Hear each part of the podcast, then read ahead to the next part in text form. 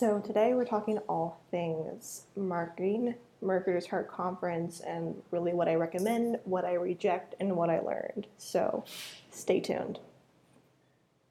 Now, I'm coming to you from a very unique place. Uh, as you'll find in the next few months, I am traveling pretty much full time um, just because, one, I like to, I really have been wanting to for the longest time and it seems like a perfect time to kind of travel more of the US, specifically to more of the entrepreneur hub, since a lot of my clients, and I think a lot of you guys as well, are uh, scattered around the US. So I'm going to be currently, as I'm recording this, I'm in Miami for a week, and then going to be going down to San Diego, Austin, Denver, and then a few other places in between that uh, for the next few months. So audio wise, I'm hoping that I can keep it relatively okay for you. but just as a heads up, I can't say for sure because every place that'll be either might be a co working space, might be an Airbnb. Right now, I'm currently in a, a WeWork space on the seventh floor of this gorgeous building where all I see is just like beautiful rainbow type of art, which I will definitely post on Instagram and link down here in case you want to see what my view is. Um, but that's why they're, if you hear bangs, I just wanted to say so. So let's get into the actual good part, which I know you guys are listening to. So this was the first conference I had been to in two years. I actually decided to go on a whim. I think it was about June.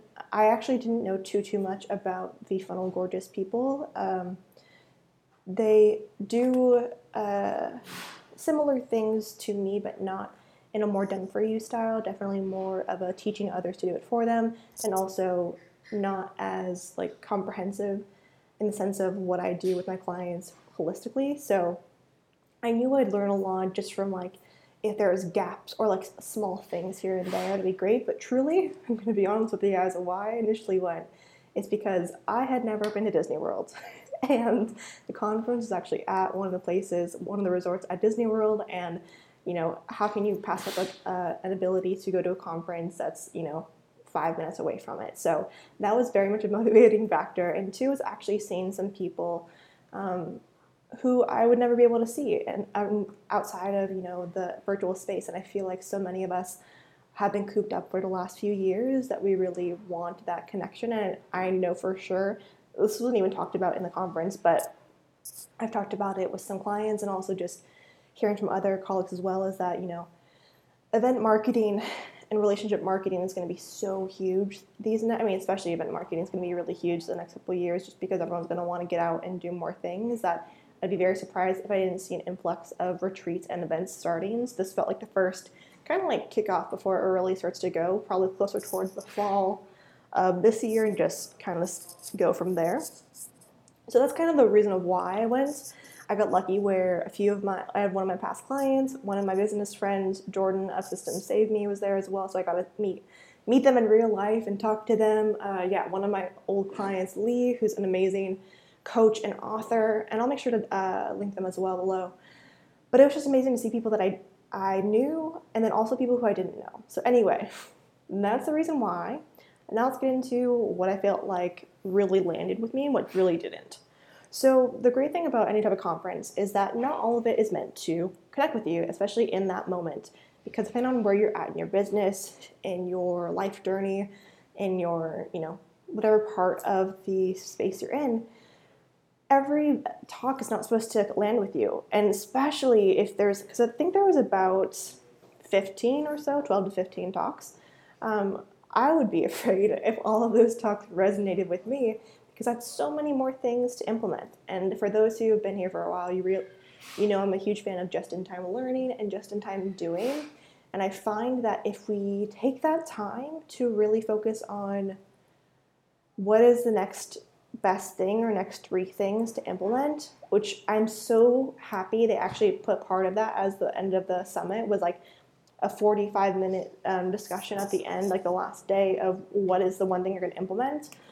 So, so loved that. Probably one of my favorite things about the conference is that they really tried to make sure that you guys, that people weren't overwhelmed. Um, but so that's going to be said that the things that I reject are usually a mixture of they just weren't aligned for me, or um, I didn't feel the need to pursue her in this business model. So that's why I want to say that. Let's start with the good of you know what I really learned and resonated with. So I noticed they even mentioned as well. There's this really heavy push, not even push, but emphasis on relationship marketing. And this is something that I know for myself in my business as a service provider, and again, most of their clients are service providers. It makes sense why they really promoted that as well. Relationship marketing, you really can't, you can't uh, escape in a great way because it's essentially allowing you to build up a network of people who are going to be there standing the test of time, like uh, regardless of your pivots, regardless of them, because they are connected to you and how you show up and like who you are. So, I mean, just to give you examples of like what relationship marketing is, you know, it's the client referrals, it's the affiliates, it's the people who are like in your corner who want to um, advocate for you, right? So that was a huge part. There's actually, I think, three or four different types of um, different types of speakers who talked about that, and for in different in different ways. One of my favorites, which I will shout out if I can find them. I have like 20 pages of notes. um, think it was a really great notebook. I think it was from her name was Laura Meyer. I'll have to like double check her uh, name so I can link that here. Uh, she had a really great relationship based marketing for those who are service providers. Again, depending on what your business model is, this is why it's like really important for you to know what you're wanting to do and if it really aligns with you. So in this case, it did. And I really loved talking about relationship marketing because a lot of my clients bring clients to me. A lot of people find me through podcasts, through different programs I'm a guest expert in, through other clients and so forth. So I found it personally useful because that's something I am stepping more into for myself in 2022. Uh, along with, which I'm really happy about, was talking about the mixture of like organic marketing and how to really blend that with cold and make it a little bit more systematized. So Julie did a really good job about talking about those like traffic buckets essentially and how to really choose your next marketing campaign depending on your goal. I really, really loved that. That's actually the first talk of the conference, which was really smart of them because they just like started with a really great bang of a speech um, that was very how to focus, which I really appreciated. Um, the other pieces, I'm just like making sure. Oh yeah, the relationship one was called like how to create a win-win type of relationship, which I really loved. Um, and the last piece, so you guys know I'm a huge geek when it comes to like marketing and intentionality when it comes to marketing and branding and messaging. So I really loved Kathy's speech on spellbinding offers and spellbinding branding because I found that it was really, really impactful, truly. So I'm hoping that uh, this is, and again, when I say all of this, everything we talked about in these workshops or in these conference or yeah, in these speeches, I already knew, which is not a bad thing. But what it does and what it allows you to do, there's some type of phrase that I heard a while ago where it's like the best type of people is even if they know the you know what they're being taught, they still listen because you'll find a new nugget from that same reminder. And I find that was kind of what happened for me, where nothing that they taught was like revolutionary, where it's like, oh my gosh, I never thought about that. But it was a reminder to go deeper and to also see part of like the why behind it as well. These these speech speeches and workshops are something where you know you can't really go super deep because you only have you know 20, 30, 40 minutes up there.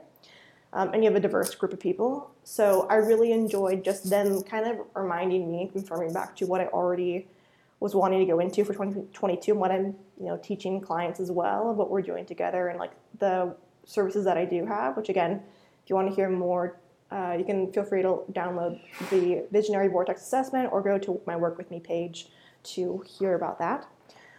Um, but those are like the biggies that I felt like really connected to me. They also talked about, which I really loved, is around how we are moving into a Web3 marketing, which I've already been talking about a little bit online, you know, how there's this huge influx of crypto, of VR, and so forth, that you have to make sure that as a marketer, you're really up to date with it. Because as a client who comes to me, one of the biggest things that I do is help them to recalibrate their sales funnel, their sales message, that it's not just up to date, but it stays current for months and years on end, and stays resonant and relevant for months and years on end. And if I don't learn about things like Web3, then I'm doing them a disservice because then they're not getting the most value and the most um, accurate piece they can get outside of on top of, you know, like the holistic pieces around like the energetics and so forth. So I think it was just a huge, uh, it was a really cool thing to see for that. Now, the things that I rejected, again, I'm, I'm using a very harsh word, rejected. But the reason why I'm saying that is because these are things that I just knew fundamentally I don't want to focus on for 2022. And also, part of me would tell some of you also not to do the same. If you are even in the course creation space, some of these probably really entice you, but they can also be shining object syndrome. So I'm talking about that right now.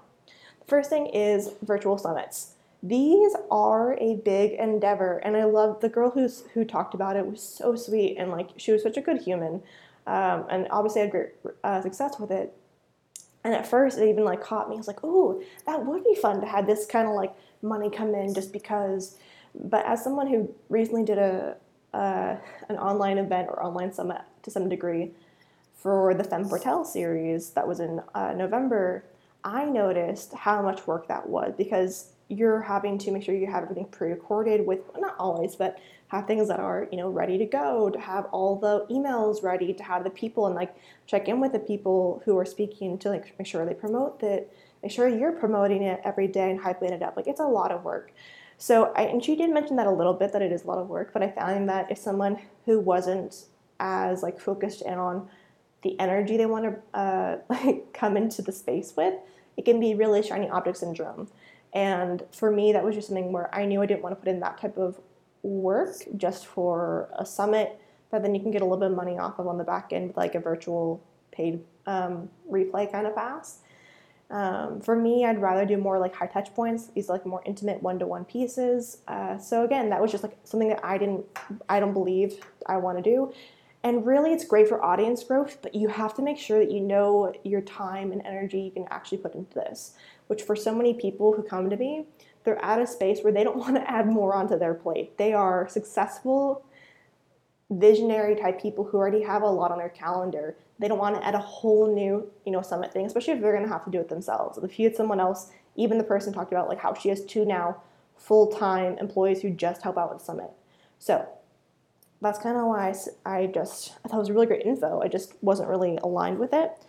Um, the other pieces were around oh yeah I forget what it's called um, it's it's oh it's like a productized service. So she called it like a, a d-commerce product where essentially it's not like a liquid or a, a self-liquidating offer where it's like a small course essentially. This is supposed to be kind of a way to have your service be productized and sold. As a done for you you know kind of like done for you hybrid. You see this a lot. I'm going to say this easily to make people understand because even I was like, oh, um, you see this a lot with lawyers who do those like contract templates. So that's kind of like one of the big ways that people seem to do this type of stuff. But the issue, again, that I'm going to come back to is that there's a difference between like the time invested versus the payoff. And I find for me, I would rather go deeper with someone, have it be a little bit more high touch, be have it be a little bit more of a higher investment, um, so they get a, a greater form of transformation then try and figure out how to systematize my my service because honestly my services are very highly customized to the person but that doesn't work for my business model. And i actually don't want it to as well at, the, at this time in my life. So i just say no for me. And also again these are things that are are heavily investment of time and energy. Um, so depending on where you're at it's probably not going to be the right place for you, especially if you're someone who's in the course creation space, you already have a course. This it's a very hard um, option to do because you really have to have like already a tangible deliverable you can give that then you productize. It's a it's something that you really have to be in like the right place for. I'm not gonna lie. So those were the biggies. The last piece is oh yeah, there was one around Facebook groups like monetizing them. And again, I personally don't want a Facebook group, um, not because I don't think they can be valuable, but one, I think we can all relatively say that Facebook has been going through its going through its changes, its growing pains, and I feel like groups have become a lot more of kind of like a ghost yard.